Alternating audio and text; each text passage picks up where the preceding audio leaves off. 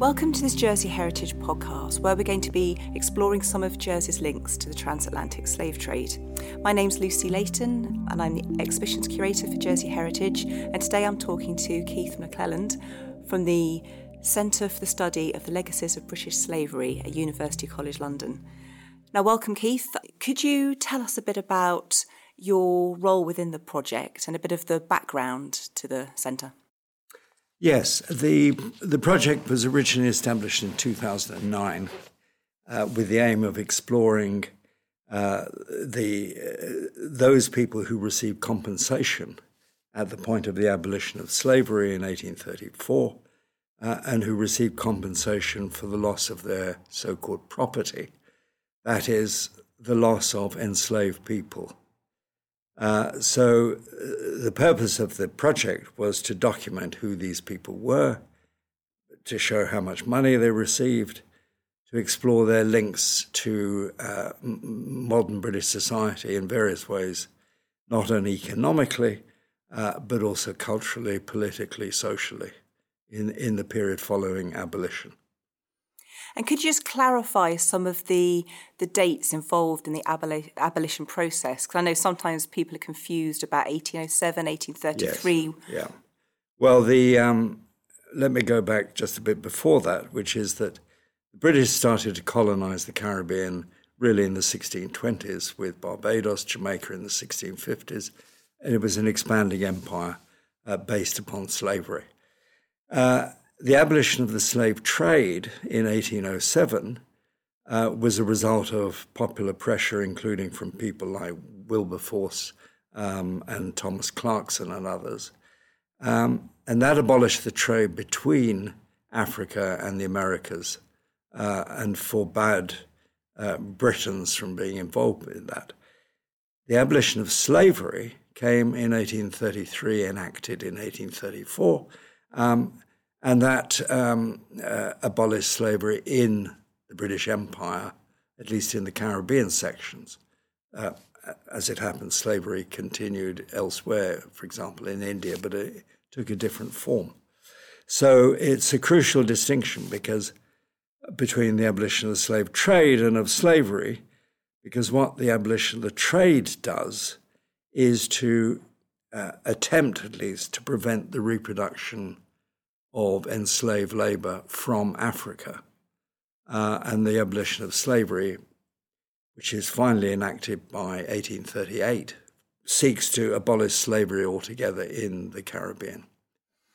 So, could you explain a bit about the role of the compensation scheme, the sort of economic uh, yes. part of abolition?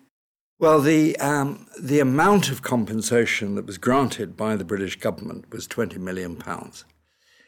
And uh, this had come about as a result not only of the shift to abolishing slavery, but to doing a deal, in effect, with the slave owners, plantation owners, and the like, um, to compensate them, as I mentioned, for the loss of their property so they would receive money.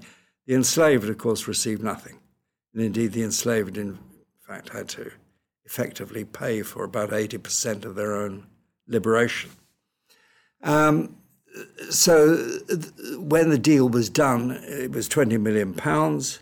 Uh, what does 20 million pounds mean? Well, it was the equivalent of about 40% of state expenditure in, in, the, in 1834.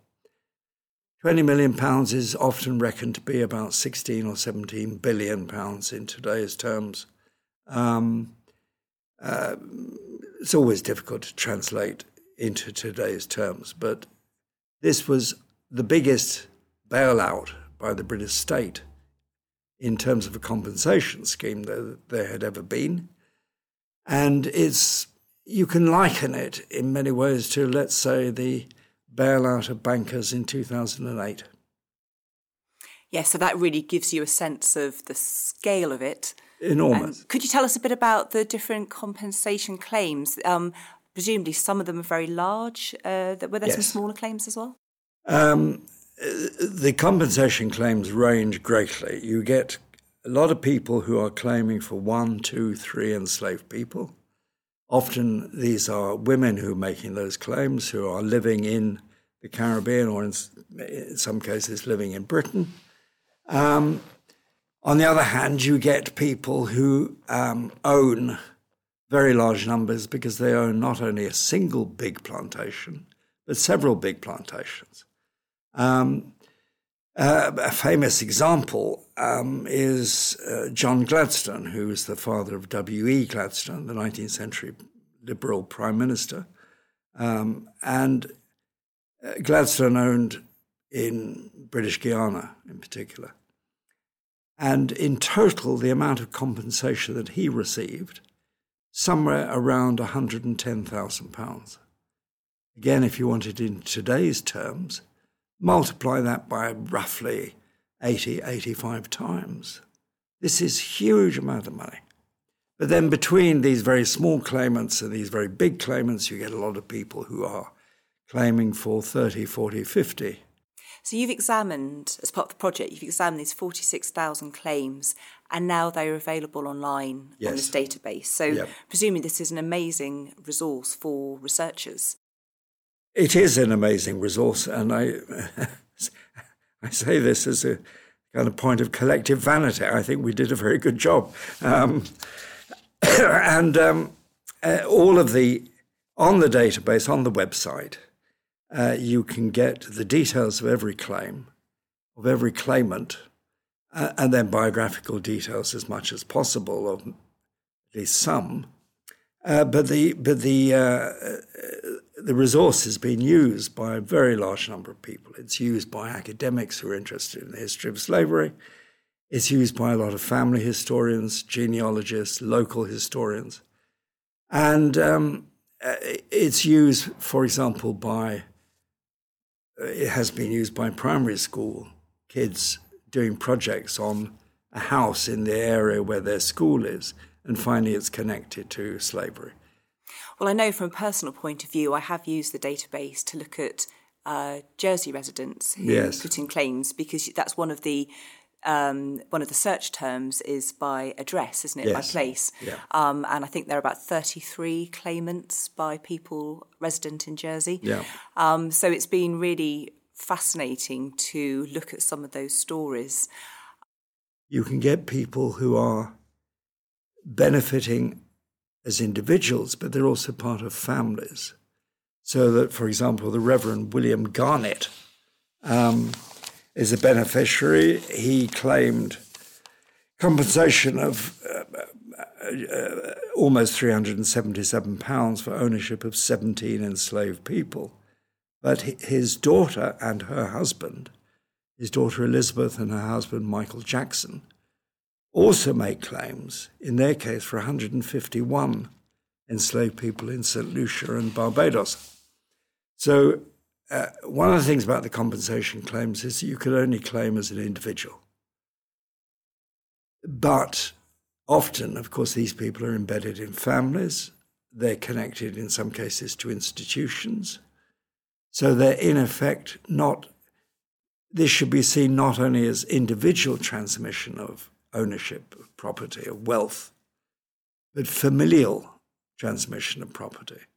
Um, so the numbers involved are much bigger than 46,000 claimants because of whole families being. And of course, you get some, in effect, dynasties of ownership. The Drax family in Barbados, the, uh, the family which owned uh, enslaved people, continue to employ people on plantations after slavery, still have major interests in the Caribbean, economic interests.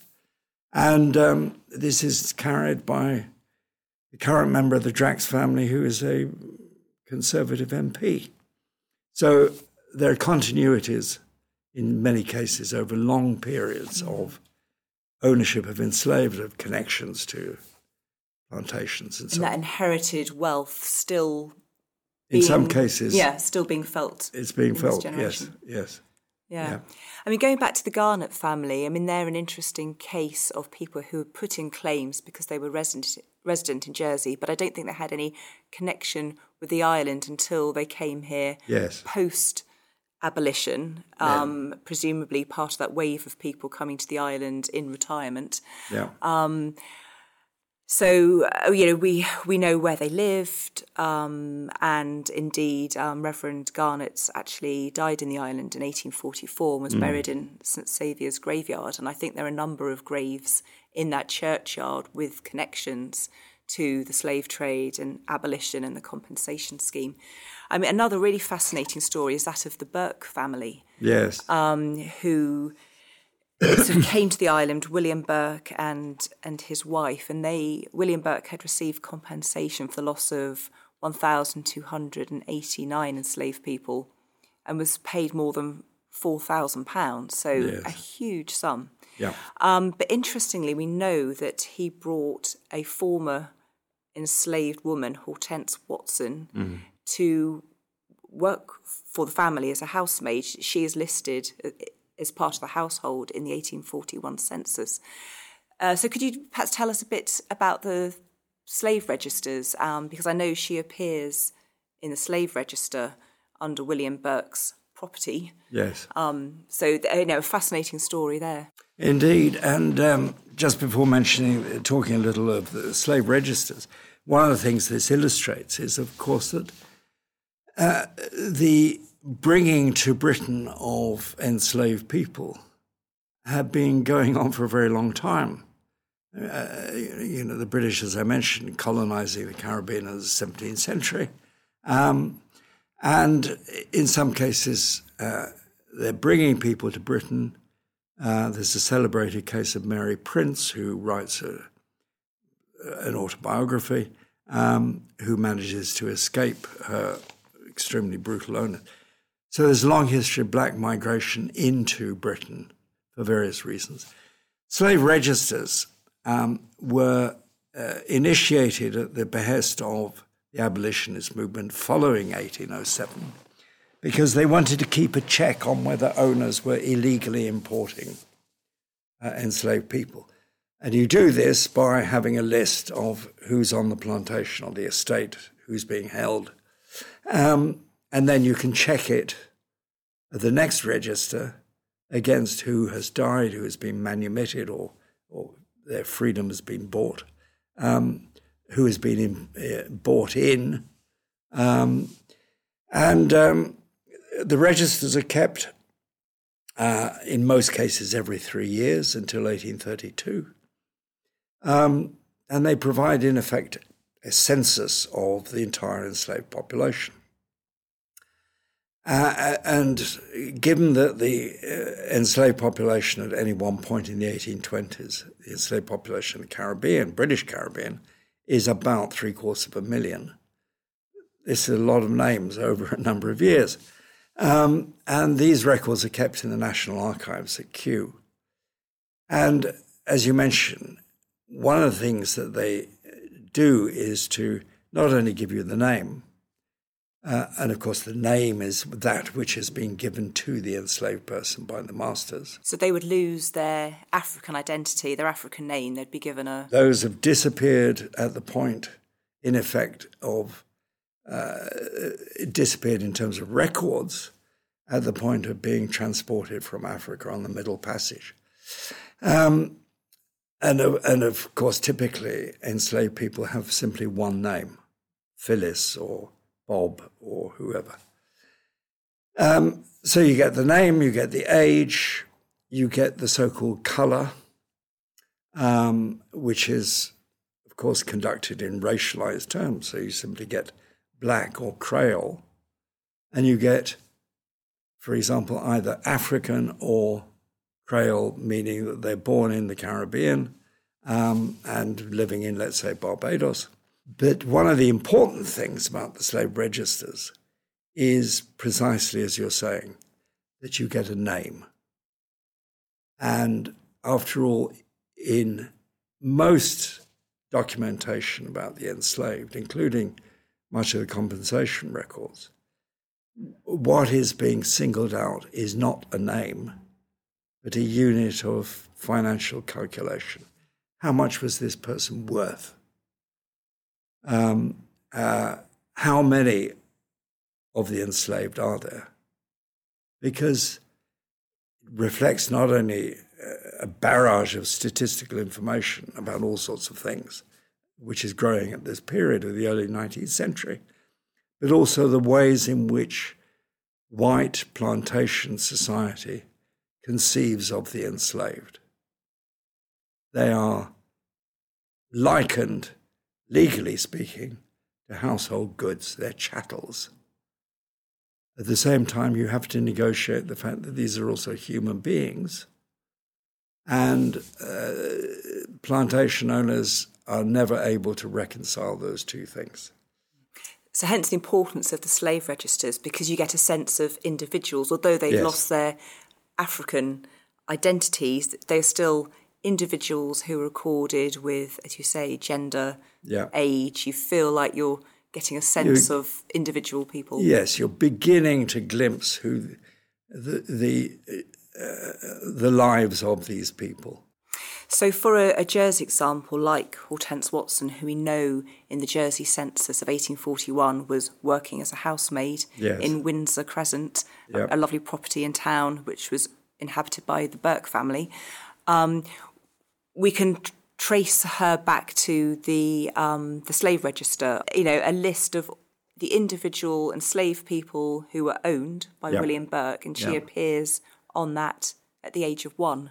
Mm. Which again, just seeing you know a baby, she is owned. She is the property of William yes. Burke. So it's a it's a very powerful record seeing precisely seeing precisely. people listed there as individuals. Um, and many people are rightly shocked when they come to realize that at the point at which somebody is born, they are in slavery. I, th- I, think people might be surprised at the number of claims that were put in by women. Indeed. I mean, we were surprised. Um, when we built the original database and started developing tools for analyzing the material, then it was surprising to find that between 40 and 45% of claimants were women. Mm. So, looking at a local example of that, um, we have listed a Rebecca Padmore, yes. who was awarded £135 compensation for the loss of seven enslaved people in Barbados. Uh, she was actually born in Barbados according to the 1841 census in Jersey, but age 50, she was living at Park Place in St Helier. So you know, a good example of a woman with a fairly small claim. Yes. But who presumably then is has retired to the island and is enjoying the benefits of that compensation claim. Yes. In her uh, retirement. Indeed. And of course we are unlikely to know what happens to the people who she had owned. Mm.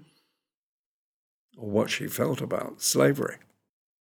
Yes, presumably because she was born in Barbados, she would have a better idea of the conditions in which enslaved yes. people were living than yeah.